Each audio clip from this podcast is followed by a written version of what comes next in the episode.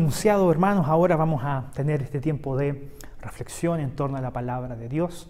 Y ya desde la semana pasada anunciamos que estamos en medio de una nueva serie de predicaciones que hemos titulado Desde la Resurrección a propósito de la celebración de este evento tan central de la fe de la fe cristiana. Hoy día nos hemos reunido para celebrar el hecho concreto e histórico de que la tumba está vacía y nadie ha logrado explicar, si no solamente mediante el testimonio por la fe de Cristo Jesús, por qué la tumba está vacía y por qué el cuerpo de Jesús no está y ha desaparecido. Nosotros desde la fe creemos que Él se levantó de la muerte y que fue ascendido a los cielos en donde gobierna sobre todas las cosas. Este mensaje desde la resurrección, este evento histórico de la resurrección, genera un efecto que ha logrado impactar a todo el mundo. Y el efecto principal de la resurrección fue el surgimiento de un mensaje un tremendo mensaje, un portentoso mensaje, mensaje del cual también nosotros hoy día somos portadores. Y precisamente acerca de eso es lo que yo quiero hoy día meditar junto con ustedes. Somos portadores de un mensaje. Desde la resurrección somos portadores de un mensaje. Vamos a basar esta predicación en el capítulo 4 del libro de los Hechos, así que si usted tiene su Biblia ahí en su, en su casa, ábrala junto a su familia en el libro de los Hechos para que podamos ir corroborando qué características tiene este mensaje del cual usted y yo somos portadores. Mensaje, mensaje que causó un gran impacto primeramente en Jerusalén, y que posteriormente causó un gran impacto en una región aledaña que era Samaria y que causó también un gran impacto en regiones vecinas a las de la fe judía, eh, hasta incluso llegar este mensaje con su influencia y con su impacto hasta lugares tan distantes como lo, lo es nuestro país, en los confines de la tierra. Este mensaje es de gran envergadura. Y para que usted logre dimensionar un poco el impacto de este mensaje, es que quiero hacer un pequeño recorrido histórico muy breve acerca de los acontecimientos que acaecieron posterior a la resurrección de Cristo, para que usted vea el progreso de este mensaje del cual usted y yo somos portadores. ¿Qué nos dice la Biblia? Vamos a partir un poquito antes del capítulo 4 del libro de los Hechos. Vamos a partir en el capítulo 1 para hacer un pequeño panorama histórico y contextualizarnos en dónde estamos meditando la palabra. Lo primero que nosotros vemos es que posterior a la resurrección de Jesús, Él estuvo durante 40 días, 40 días compartiendo con sus discípulos y con sus seguidores. Eso es lo que nos dice el libro de los Hechos, va a aparecer desplegado ahí en su pantalla en el capítulo 1, versículo 3. Quienes también, después de haber padecido, se presentó vivo con muchas pruebas indubitables, apareciéndoles durante 40 días y hablándoles acerca del reino de Dios. Vemos entonces después de la resurrección, durante 40 días, Jesús, con pruebas indubitables, se manifiesta vivo a sus discípulos y a sus seguidores, a quienes alcanzaron el número de más de 500 personas, según lo que nosotros meditábamos la semana recién pasada. Posteriormente a esos 40 días, el siguiente evento que relata el libro de los Hechos es la ascensión de Jesús. Pero antes de que Jesús fuera tomado arriba en los cielos, Él habla con sus discípulos y los comisiona y les entrega un mensaje y una misión muy particular. Mira lo que dice el capítulo 1, versos 8 y 9. Pero recibiréis poder cuando haya venido sobre vosotros el Espíritu Santo, y me seréis testigos en Jerusalén, en Judea, en Samaria y hasta lo último de la tierra. Y habiendo dicho estas cosas, viéndolo ellos, fue alzado y lo recibió una nube que lo ocultó de sus ojos. Vemos entonces que Jesús anuncia que Él sería tomado em, eh, en los cielos, pero que junto con ello eh, la misión de sus discípulos seguiría adelante, seguiría continuando a través de este mensaje que Él les entregó. Posteriormente a la ascensión de Jesús, eh, por orden también del Señor, los discípulos se quedaron en Jerusalén hasta la fiesta de Pentecostés, esperando la promesa del Espíritu Santo. Dice el texto en el capítulo 2, ahora eh, pasamos al capítulo 2 y va a aparecer ahí desplegado en su pantalla. Dice, cuando llegó el día de Pentecostés, estaban todos unánimes juntos. Y de repente vino del cielo un estruendo como un viento recio que soplaba el cual llenó toda la casa donde estaban sentados.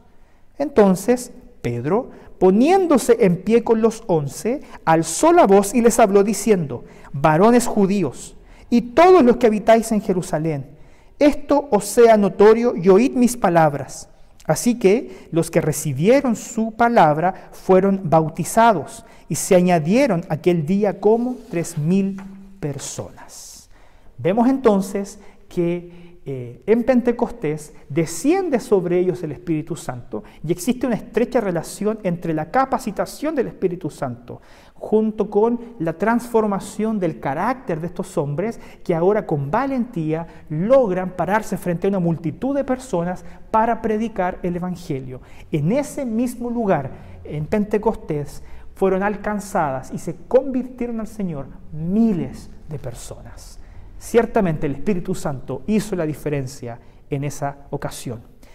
Luego de Pentecostés, Hechos nos lleva a otro evento histórico muy particular que tiene que ver con la sanidad de un hombre cojo de nacimiento. Dice el texto que Pedro y Juan un día iban de camino al templo a orar, como era la costumbre de los judíos, y siempre en la puerta del templo había un hombre que llevaba muchos años pidiendo limosna. Cuando Pedro y Juan pasaron delante de él, este hombre cojo les pide limosna y lo que nos dice el texto bíblico es lo siguiente, capítulo 3. Así que los que recibieron su palabra fueron bautizados y se añadieron aquel día como tres mil personas. Entonces, él estuvo atento esperando recibir de ellos algo. Mas Pedro dijo, no tengo plata ni oro, pero lo que tengo te doy. En el nombre de Jesucristo de Nazaret, levántate y anda. A continuación, vemos a Pedro ayudar al cojo a levantarse, que de alguna manera misteriosa, para todos fue evidente, que aquel hombre que había durante mucho tiempo estado ahí postrado pidiendo limosna, hoy día estaba entrando al templo, caminando y honrando al Señor. Por supuesto que esto causó un gran revuelo en el templo. Mucha gente que iba constantemente al templo lo conocía porque él llevaba muchos años en el mismo lugar. Y cuando vieron que ahora él estaba caminando, me imagino que generó dos tipos de reacciones, ¿cierto? Algunos tal vez dijeron, oye, tal vez este tipo nos engañó durante todos estos años y en realidad nunca fue cojo. Pero otros que sí lo conocían, que tal vez conocían a la familia, conocían de su historia, decían, no, sí, este realmente era cojo y ahora está caminando.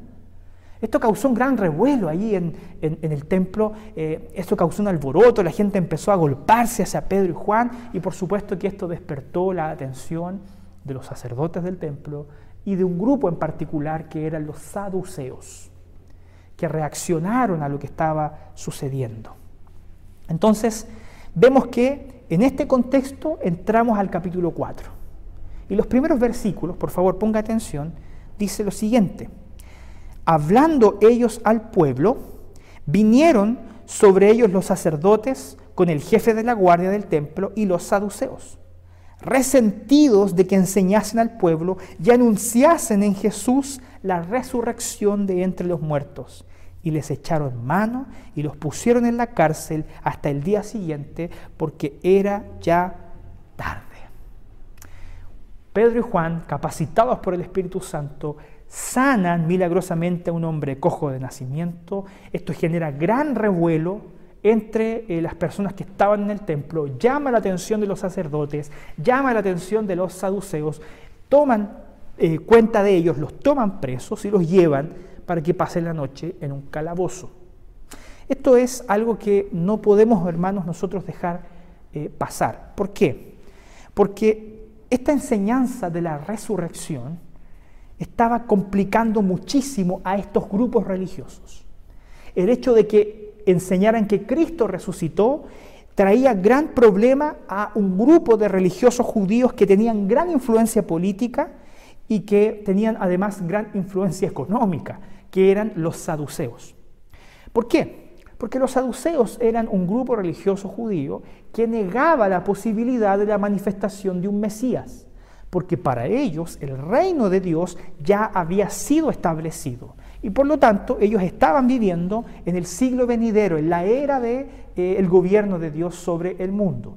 Y por supuesto es fácil hablar de que todo está bien en el mundo cuando eh, ellos eran parte del grupo privilegiado, eh, porque eran parte del grupo que tenía la influencia política, la influencia económica, en desmedro, ¿cierto?, de aquellos que estaban por debajo de ellos.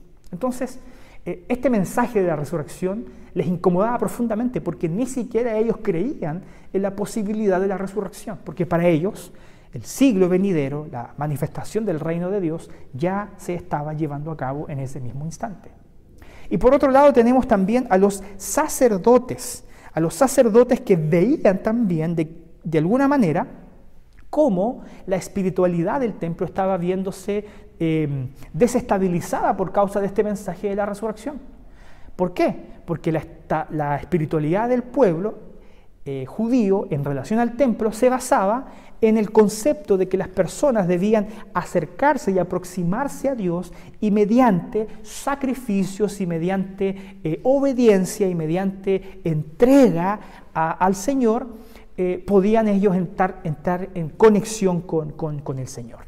Por lo tanto, el hecho de que los discípulos enseñaran, enseñaran que Cristo había resucitado y se había levantado de la muerte para que nosotros no tuviésemos que hacer nada para acercarnos a Dios, porque Él se había acercado a nosotros primero, ponía en serio peligro la espiritualidad del templo, que se sustentaba en las acciones de los hombres hacia Dios. Cuando la resurrección nos anuncia lo que Dios ya hizo por nosotros para darnos perdón y salvación.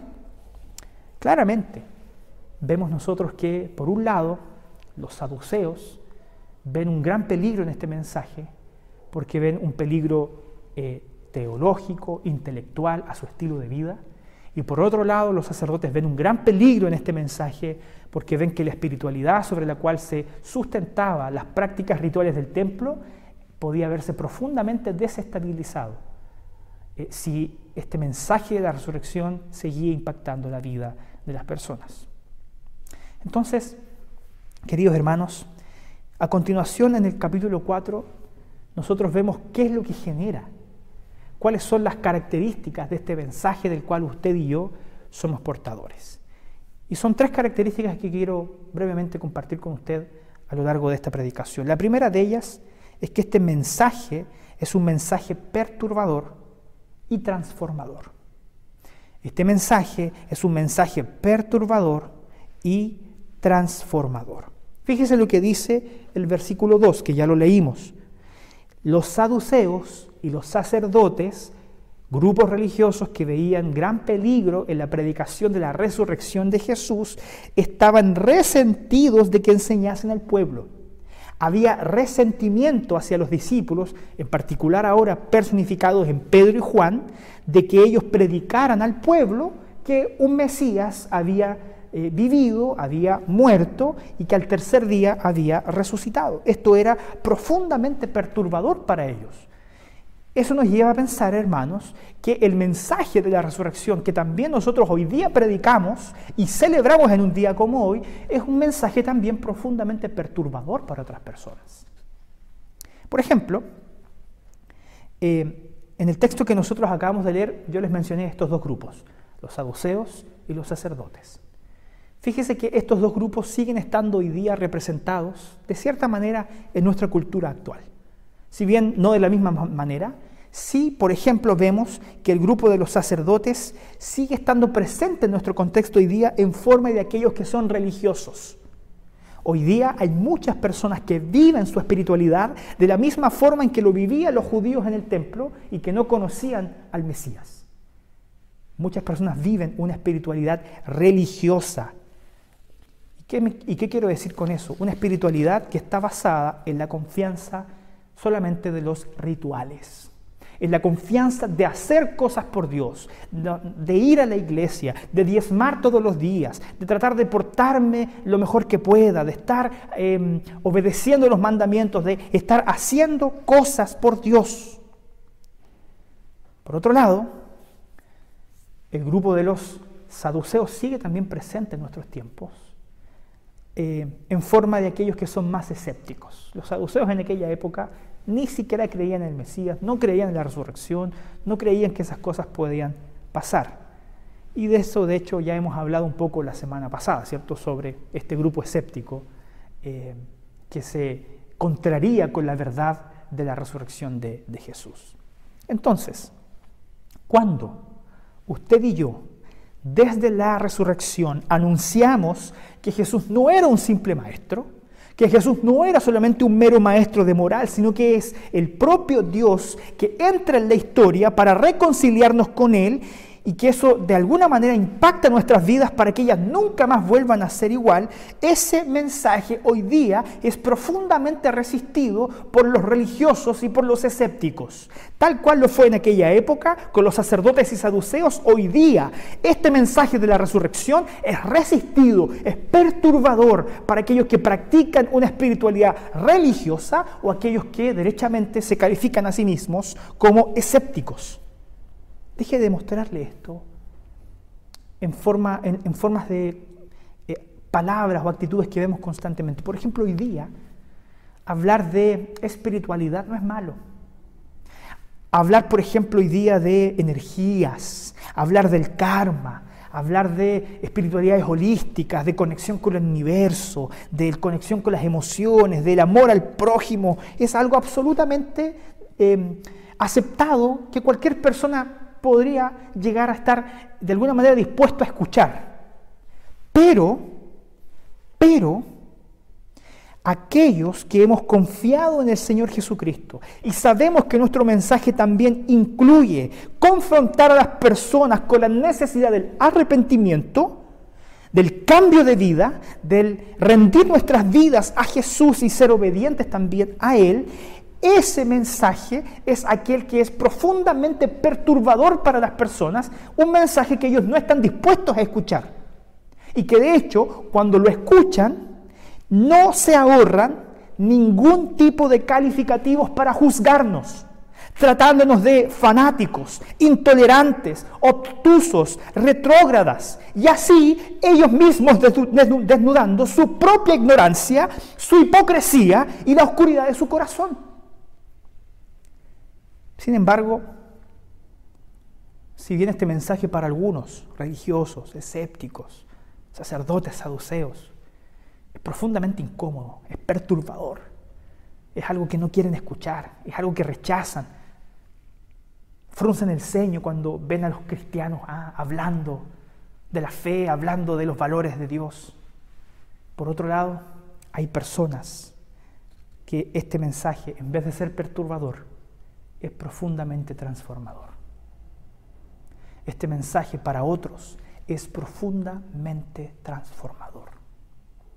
Mire lo que dice Hechos, capítulo 4, verso 4. Cuando ellos estaban ahí, muchos oyeron la palabra y creyeron. Y el número de los varones era como cinco mil. Pedro y Juan valientemente predicaron el Evangelio, predicaron de la resurrección de Jesús. Y en esa ocasión, si bien un grupo se incomodó, saduceos y sacerdotes bregaban en contra de este mensaje que los incomodaba, otros miles escucharon. Y aquí estamos contando solamente los varones, es decir, de toda la multitud reunida solamente se contaron aquellos hombres que tenían más de 30 años. No se contaron a las mujeres, no se contaron a los niños, y se consideraba niño cualquier persona menor de 30 años. Entonces, es por mucho tal vez mayor la cifra de personas que por la fe recibieron a Jesús como su Señor y Salvador en aquella ocasión. La pregunta que quiero invitarles sobre la cual también reflexionar en ella es la siguiente. ¿Por qué razón el mismo mensaje que por un lado genera perturbación, irritación para otros son buenas noticias? ¿Por qué para unos es tan irritante escuchar el mensaje del Evangelio y para otros es tan transformador? Bueno, el mismo Señor Jesucristo en su ministerio terrenal tuvo que lidiar con los grupos religiosos y los grupos escépticos. Él tuvo que lidiar con personas que tenían la ridícula pretensión de, siendo criaturas, querer comprender todos los misterios de Dios. Fíjense lo que dice Mateo 11, 25 al 26, que está apareciendo ahora en sus pantallas. En aquel tiempo Respondiendo Jesús dijo, Te alabo, Padre, Señor del cielo y de la tierra, porque escondiste estas cosas de los sabios y de los entendidos y las revelaste a los niños. Sí, Padre, porque así agradó. Hay dos formas de ser arrogantes, según este texto bíblico. Hay dos formas de ser arrogantes que generan que frente al mensaje de la resurrección se actúe con eh, irritación. Y la primera forma es la arrogancia religiosa. Es la arrogancia de aquellos que dicen, yo soy bueno, ¿ah? no necesito del perdón de Dios. ¿Qué es esto de que Jesús vino a morir en la cruz por mis pecados? El Señor se apresuró. Si Él hubiese tenido paciencia conmigo, yo hubiese tal vez demostrado que soy una persona buena, que soy una persona eh, que entregada por los demás, que eh, soy una persona de bien, y tal vez podría haber llenado la medida de Dios. Esa arrogancia religiosa, esa pretensión de querer llenar la medida de Dios, es la que aleja a las personas del mensaje central del Evangelio. Y, e ignora que somos una raza caída Ignora que somos hombres y mujeres pecadores, que no llenamos la medida de Dios y que no importa cuánto usted quiera esforzarse por sus propios méritos alcanzar a Dios, nunca será posible porque Él tuvo que acercarse a nosotros. Él rompió la barrera, Él se acercó, Él se encarnó en la persona de Jesús para acercarse a una humanidad que le era imposible acceder a su presencia. He ahí la necesidad de Cristo Jesús, encarnarse y vivir la vida que nosotros no podíamos haber vivido. Y la segunda forma de arrogancia, no, además de la religiosa, es la intelectual. La arrogancia intelectual. Aquella que proclama o que convence que la razón es la única capaz de darnos respuestas para todas las cosas. Y sabe que finalmente detrás de la arrogancia religiosa y detrás de la arrogancia intelectual existe el mismo pecado, autosuficiencia autosuficiencia. Jesús señala que la simplicidad, la humildad, es lo que debe tener el corazón de aquel que busca acercarse a Dios. Nadie puede acceder a Dios mediante arrogancia religiosa o mediante arrogancia intelectual. Nadie se conecta con el mensaje del Evangelio. Nadie se conecta con Dios siendo parte de estos grupos religiosos, estos grupos escépticos. ¿Por qué? Porque la Biblia dice que Dios resiste a los soberbios y da gracia a los humildes.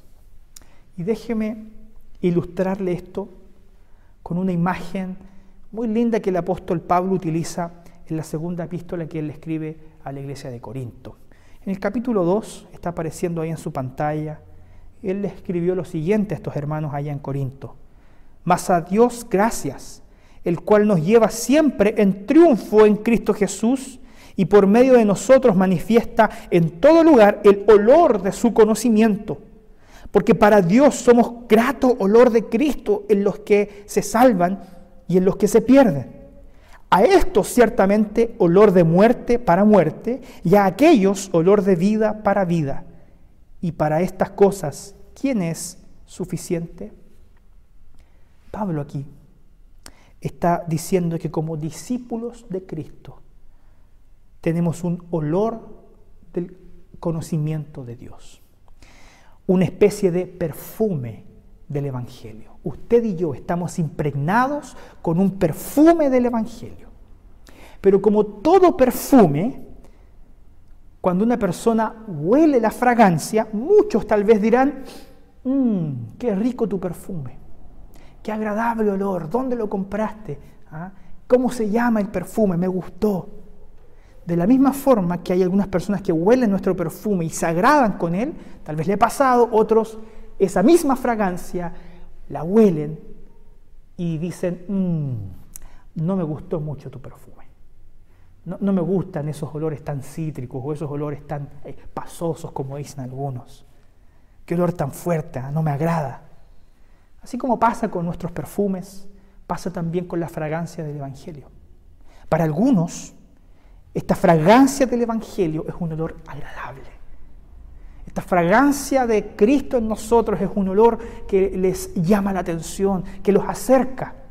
Pero a otros es un olor que los hace apartarse. Es un olor que para unos es un olor de vida que produce vida. Y para otros, esa misma fragancia, ese mismo perfume es un olor de muerte que produce muerte. Entonces, hermanos, para algunos, su mensaje, del cual usted es portador, su estilo de vida como discípulo de Cristo, les hará torcer la nariz en desagrado. Algunos verán y, olerán la fragancia del Evangelio en usted y torcerán la nariz y dirán, mm, ya está este predicando, o ya llegó este santurrón. Pero otros hermanos, otros se acercarán a ti para saber más, para conocer más de aquel que impactó tu vida y que cambió para siempre tu vida, para traerte esperanza.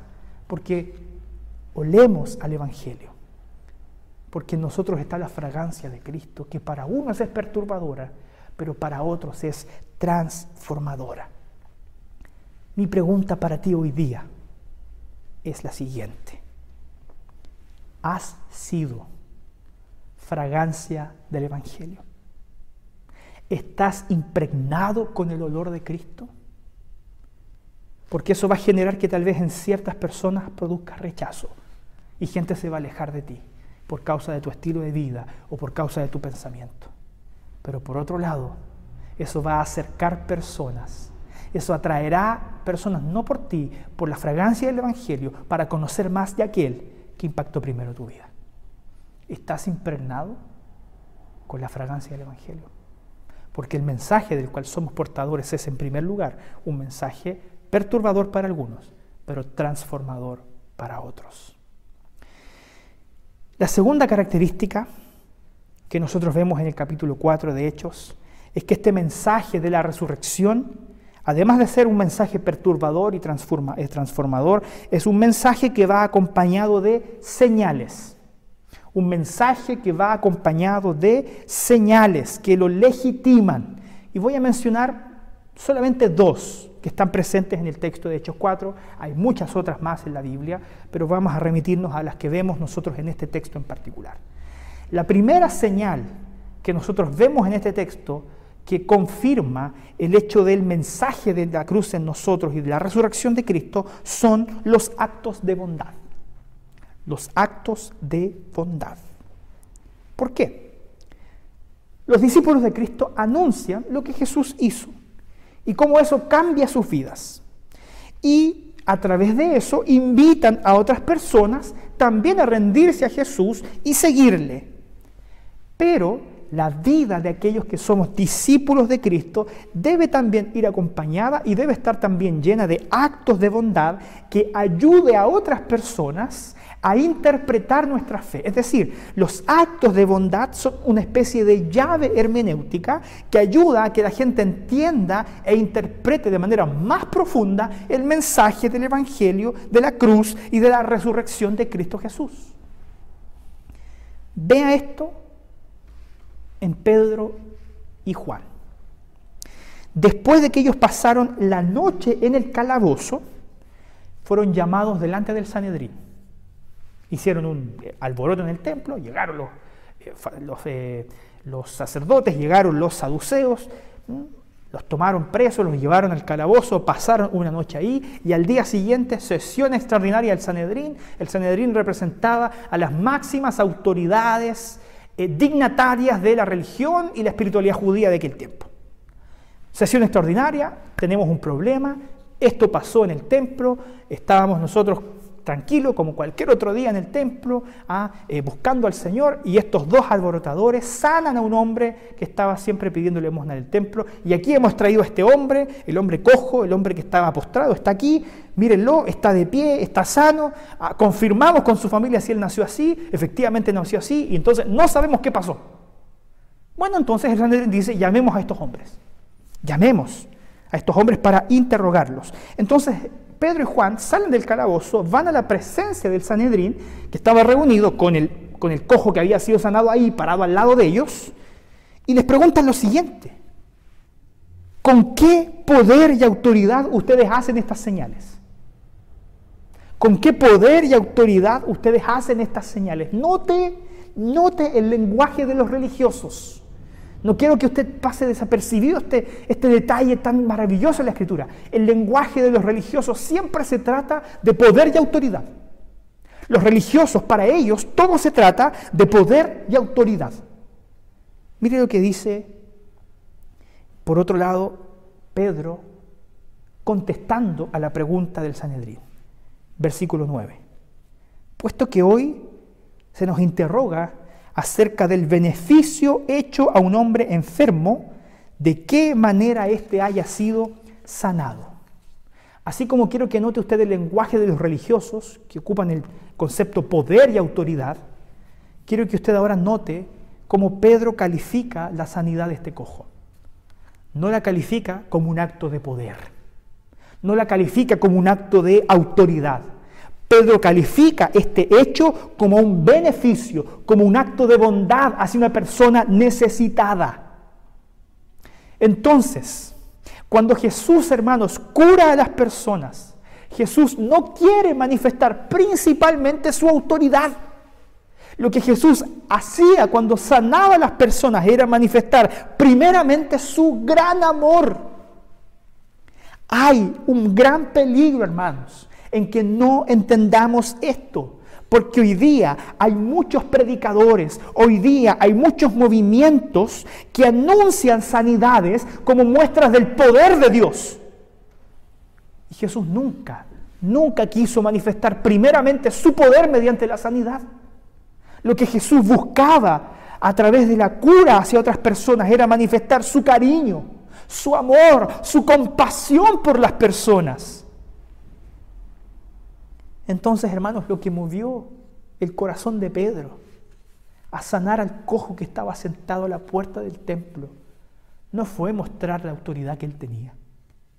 Pedro no se paró delante de la multitud diciendo, mírenme, yo soy el gran apóstol del Señor Jesucristo y tengo poder para sanar a este hombre. Nunca ha sido el poder ni la autoridad lo que ha movido a los verdaderos discípulos de Jesús. Siempre ha sido el manifestar el cariño, el amor y la compasión que primero nuestro dulce Salvador manifestó con nosotros, para que a través de nosotros, siendo instrumentos en sus manos, pudiésemos también atender las necesidades de los otros.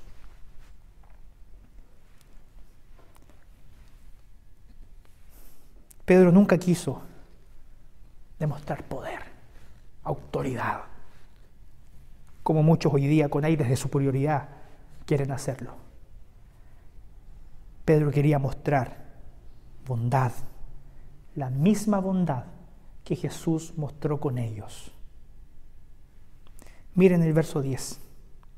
Sea notorio a todos vosotros y a todo el pueblo de Israel que en el nombre de Jesucristo de Nazaret, a quien vosotros crucificasteis y a quien Dios resucitó de los muertos, por él este hombre está en vuestra presencia sano.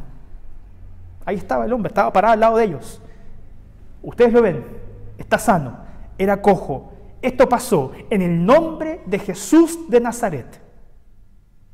Nuevamente vemos cómo este, este Pedro, que hace un par de semanas atrás había salido corrido, despavorido, al ver a la guardia del Sanedrín arrestar a Jesús, hoy día estaba delante, no de la guardia del Sanedrín, estaba delante del propio Sanedrín, dando testimonio valiente de que Jesús era el Cristo, de que Jesús era el Dios encarnado, de que Jesús entró en la historia, rompiendo la barrera para que tú y yo y para que todos aquellos que creen en Él pudieran reconectarse con Dios. Pedro le dice al Sanedrín, disculpen que ocupe esta expresión, les dice en su cara, ustedes que mataron a Jesús, Él hoy día está vivo. Y es en su nombre que nosotros predicamos. ¿Quieren tener pruebas de que ello es así? Miren a su lado. Ahí está el cojo de nacimiento sano. Al Jesús que ustedes mataron, es en su nombre en quien nosotros hacemos estos actos de bondad. ¿Qué hace Pedro? Sígame en esta reflexión. Pedro reconoce que él es un instrumento. Él sencillamente deja claro que es un instrumento. Pero quien, aquel que hace la obra no es él, sino que es Cristo Jesús a través de él.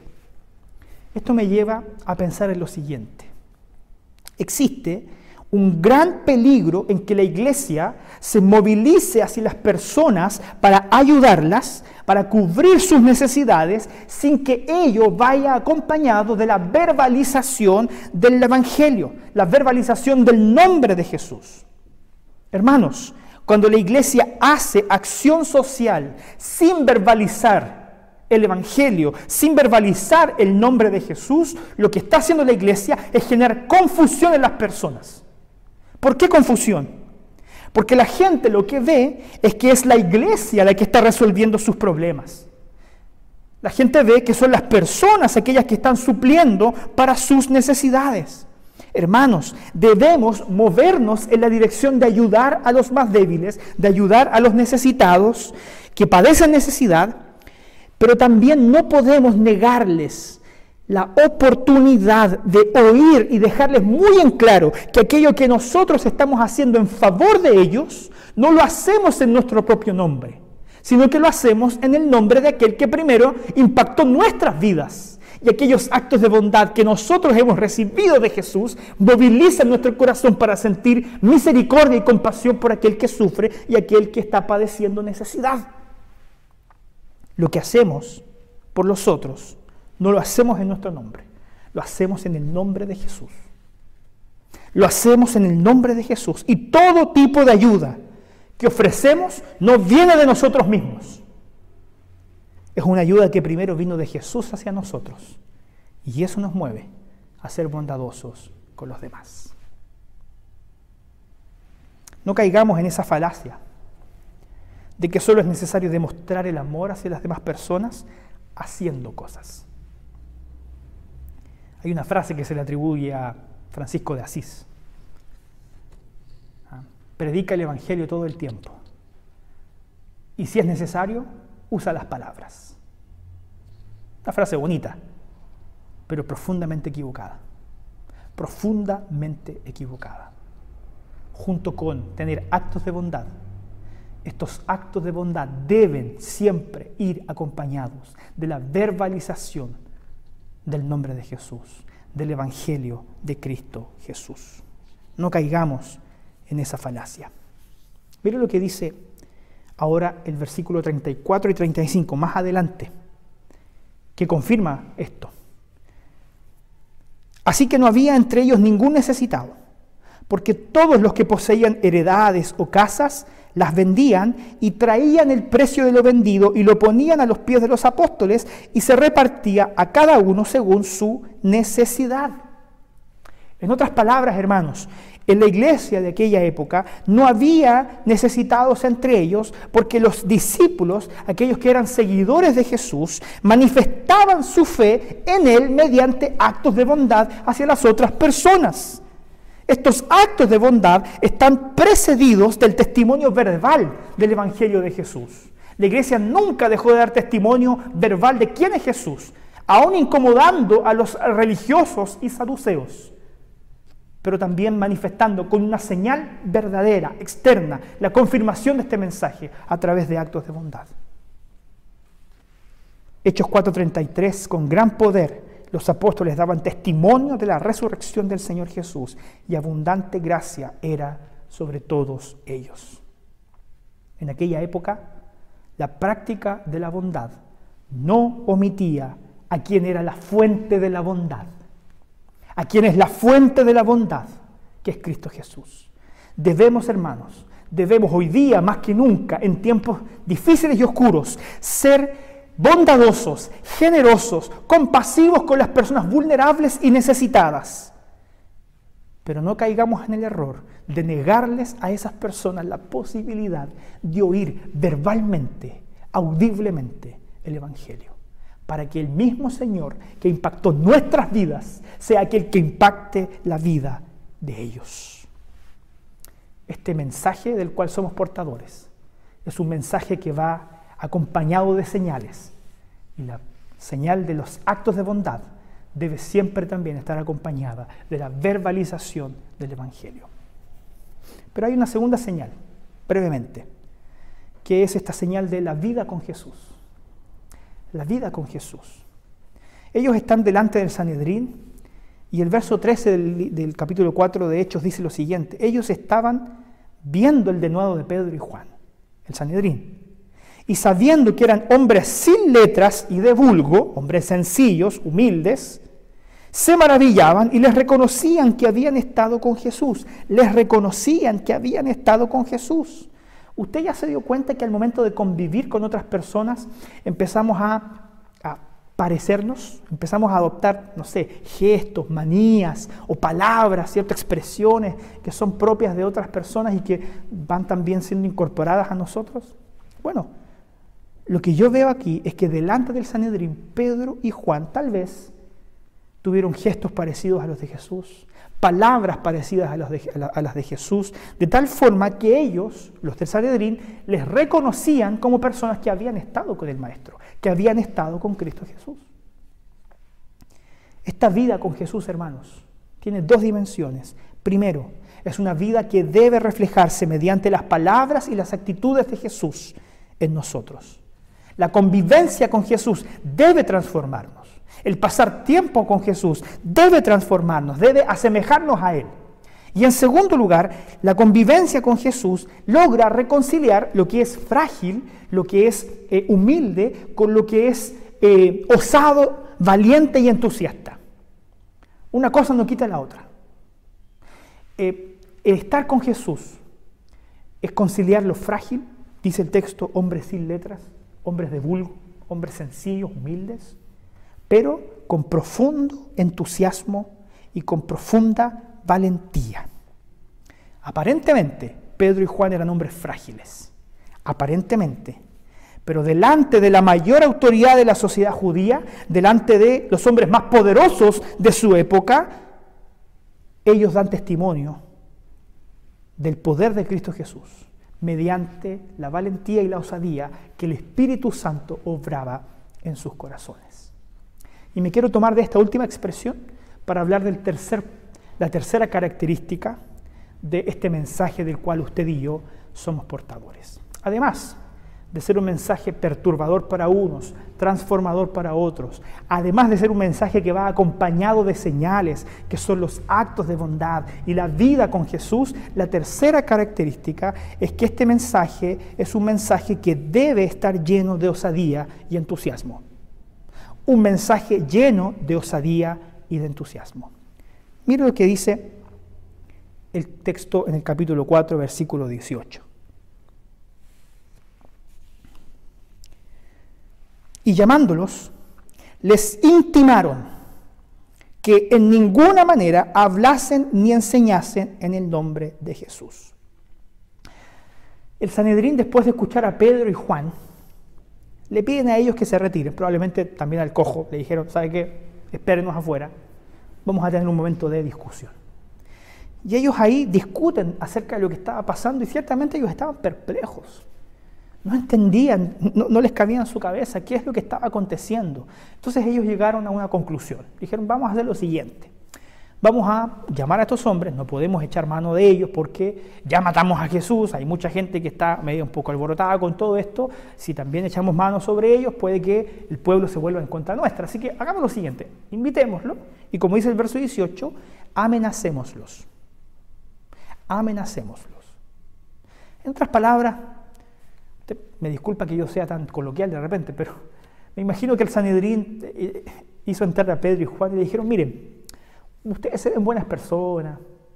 No se metan en tonteras. Déjennos esto de la espiritualidad, de la conexión con Dios. Déjennos, déjennos eso a nosotros que somos profesionales en esto. Ustedes son hombres pescadores. Miren, váyanse de aquí, pero no, no se queden en Jerusalén, váyanse a su casa, váyanse a Capernaum, donde ustedes son. Cómprense un barco, sigan haciendo lo que ustedes hacen muy bien, que es pescar, y déjenos este asunto de conectar a la gente con Dios, a nosotros que somos capacitados, estamos entrenados para eso, si somos profesionales en esta área. Ustedes hagan lo suyo propio. No hablen más de que Jesús resucitó. No hablen ni enseñen a nadie el nombre de Jesús. Interesante. Vaya a saber si tal vez el Sanedrín hasta les ofreció, no sé, algún tipo de capital, ¿cierto? Para que ellos montaran su propia empresa de, de pesca. Sigan haciendo su vida. Miren lo que respondió Pedro y Juan. Verso 19. Mas Pedro y Juan, respondiéndoles, le dijeron, juzgad si es justo delante de Dios obedecer a vosotros antes que obedecer a Dios. Porque no podemos dejar de decir lo que hemos visto y oído. No podemos dejar de decir lo que hemos visto y oído. Queridos hermanos, esta es la osadía que transforma al mundo. Esta es la osadía que transforma al mundo. Esta es la osadía de no poder dejar de decir lo que hemos visto y oído. La que nos lleva, por ejemplo, a afirmar, o que llevó a los creyentes en aquella época a afirmar que el César no era Dios. Esa fue la osadía que llevó a las creyentes a afirmar, el emperador no es, no es Dios, Jesucristo es el Señor y solamente a Él le debemos gloria y alabanza. Esa es la osadía que hace del cristianismo una espiritualidad que no construye templos, una espiritualidad que transforma personas, una persona que toma hombres y mujeres y las torna discípulos de Cristo para que ellas trastornen el mundo, transformen las ciudades, transformen los sistemas y podamos avanzar en el reino de los cielos. Esta es la osadía del mensaje que predicamos. No es una osadía que nos lleva a estar encerrados en un lugar y vivir una espiritualidad cómoda. Es la osadía que nos lleva a tener la fragancia del Evangelio y en muchas, y en muchas ocasiones ser rechazados por causa de eso. Esta última frase del verso 20, no podemos dejar de decir lo que hemos visto y oído, demuestra que la decisión de Pedro y Juan de querer seguir predicando a Cristo no era una decisión tomada bajo presión. Ellos no estaban siendo presionados para seguir ese camino. Lo que demuestra esto de que no pueden dejar de hablar lo que han visto y lo que han oído, es que dentro de ellos, dentro de ellos, ahí, en lo profundo de su corazón, ahí, en su estómago, había algo tan intenso, había algo eh, tan profundo que no podían callar la boca. No sé si le ha pasado, hermanos. ¿eh? Disculpe que yo de este ejemplo, pero de pronto cuando uno está viendo un partido y su equipo eh, favorito hace un gol, es una sensación de tanta satisfacción que usted no puede evitar decir gol. O, tal vez le ha pasado en otra área en que hay tanta emoción contenida en su corazón por algo que alguien hizo por usted, por un regalo, qué sé yo, por una buena noticia, que usted no es capaz de contenerla dentro de sí y se le escapa. Ese es el entusiasmo del cual habla la Escritura. Un mensaje que transformó tan profundamente nuestras vidas que somos incapaces, incapaces de guardar silencio, incapaces de cerrar nuestra boca. Pero ¿sabe qué? Mi pregunta ¿Dónde fue a parar? ¿Dónde está nuestro, nuestro entusiasmo para hablar de Jesús? ¿Dónde está nuestro entusiasmo para hablar de Jesús? ¿Sabe lo que yo veo? Que somos una generación de cristianos que no consigue guardar silencio cuando hay que hablar de política, que no consigue guardar silencio cuando hay que hablar de fútbol, que no consigue guardar silencio cuando hay que hablar de espectáculos, que no consigue guardar silencio cuando tal vez incluso hay que criticarlo todo porque todo está mal. Pero sí somos capaces de guardar silencio, sí somos capaces de contenernos cuando hay que hablar del Evangelio de Cristo Jesús. Si somos capaces de contenernos de hablar de aquel que entró en la historia para rescatarnos y sin el cual hoy día ni usted ni yo tendríamos esperanza. Es por eso que yo quiero dejarle ahora tres preguntas. Tres preguntas para pensar y practicar. Y la primera de ellas es la siguiente. ¿Qué es lo que estás ofreciendo a aquellos que te rodean? ¿Qué es aquello que estás ofreciendo a aquellos que te rodean? ¿Plata? ¿Oro? ¿O el Evangelio? El Evangelio que tiene poder para restaurar sus vidas. Puedes omitir verbalizar el Evangelio y eso te convertirá en una persona que puede ofrecerle a otros plata y oro pero si omites el mensaje del Evangelio, no serás capaces, no serás capaz de ofrecerle a las demás personas algo que realmente transforme sus vidas. En segundo lugar, tu vida está revestida del aroma de Cristo. Tu vida está revestida de la fragancia del Evangelio. Tu vida está incomodando a otras personas. Otras personas están oliendo tu estilo de vida y diciendo, mm". otras personas están oliendo tu estilo de vida y están diciendo, qué interesante, me gustaría saber más de ti, más de tu fe. Porque querer vivir el Evangelio nos va a poner en la situación de ser rechazados, ser ridiculizados, ser eh, avergonzados o ser eh, denostados pero por otra persona, por otras personas nos van a poner la situación de eh, que quieran saber más acerca de Jesús. Y por último, vuelve a contestar esta pregunta. ¿Dónde se encuentra tu entusiasmo? ¿Dónde se encuentra tu entusiasmo? ¿Dónde se encuentra tu osadía? Aquella que debería marcar la vida de aquellos que creen que la tumba está vacía. Si hoy día tú y yo estamos convencidos de que Cristo resucitó, si hoy día tú y yo estamos convencidos que Él está en los cielos, que Él reina sobre todas las cosas, que su reino avanza sin control, entonces ¿por qué nuestro, nuestro entusiasmo, nuestra osadía se ha visto disminuida? ¿Por qué? La fragancia del Evangelio se ha desvanecido en quienes somos discípulos de Cristo. Reaviva, reaviva tu fe en el hecho de que la tumba está vacía. Para que como Pedro y Juan, delante de los fariseos, saduceos, sacerdotes, delante del Sanedrín completo, delante de todo ese panteón de personas hoy día que nos juzgan, de todos aquellos ídolos que hoy día eh, la gente ha abrazado en sus corazones en la era moderna, podamos decir, hay un solo Dios y un solo Salvador, que es Cristo Jesús. Confíen en Él porque Él es el único que está vivo. ¿Qué te parece si inclinas tu rostro, entramos a la presencia de Dios y oramos? Señor, esta mañana te pedimos que nos ayudes. Oh Señor, ayúdanos a recuperar la osadía y el entusiasmo que deberían marcar nuestras vidas como discípulos de Cristo. Intensifica, Señor, a través nuestro el perfume de Jesús. Donde quiera que estemos, saca de nuestro corazón el deseo de poner por obra tu palabra para conseguir solamente admiración y danos la fragancia del Evangelio para que sin miedo podamos influenciar a aquellos que necesitan de tu amor y perdón. Y también, Señor, para perturbar para incomodar a aquellos que insisten en confiar en sí mismos. En aquellos, Señor, que ya sea por arrogancia religiosa o intelectual, manifiestan el mismo pecado, autosuficiencia.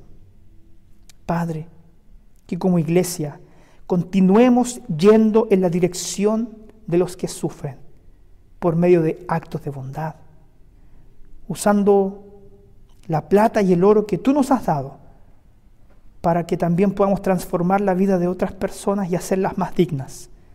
Pero no nos permita, Señor, que olvidemos la centralidad de la tarea de anunciarle a ellos también que no existe vida fuera de Jesús. No hay salvación sin Jesús. Sin Jesús no hay eternidad. Señor, ayúdanos a recuperar la osadía y la valentía. Oramos en el nombre de aquel que vive por los siglos, Cristo Jesús. Amén.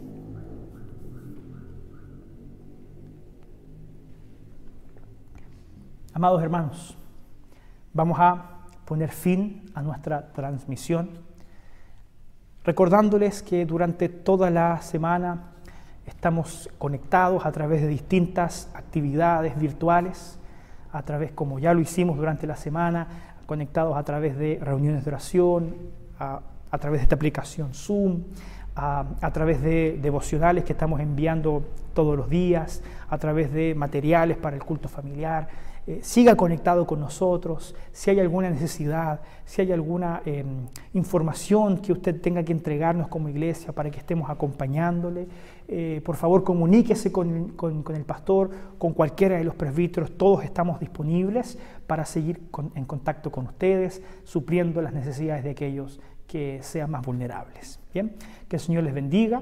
Nuevamente, hermanos, les echo mucho de menos, de verdad. Eh, tengo muchos deseos de abrazarles pronto, pero sigamos siendo obedientes a las, a, las medidas adoptadas por la autoridad sanitaria, por el gobierno, para que de esa forma entre todos activamente colaboremos a ir superando esta pandemia. No deje de orar, no deje de orar no deje de estar en comunión con el Señor. La única forma de superar esto es yendo a aquel que es nuestra roca y nuestro refugio. ¿sí? Vamos a orar, vamos a recibir la bendición. Luego de eso escuchamos la eh, oración final, la bendición final y le pedimos también que pueda eh, seguir el video un par de minutitos más porque hay algunas informaciones que queremos entregarles una vez finalizado el culto. Que el Señor nos bendiga. Le invito a que incline el rostro y recibamos la bendición. Y ahora que la gracia de nuestro gran Salvador, aquel que vive, Cristo Jesús, el amor de nuestro buen Dios, el Padre que habita en los cielos, y la comunión del Santo Espíritu sean con todos ustedes, hermanos míos, ahí en sus casas, con todo el pueblo de Dios que está reunido aún virtualmente a lo largo de la faz de la tierra, desde ahora y para siempre. Amén.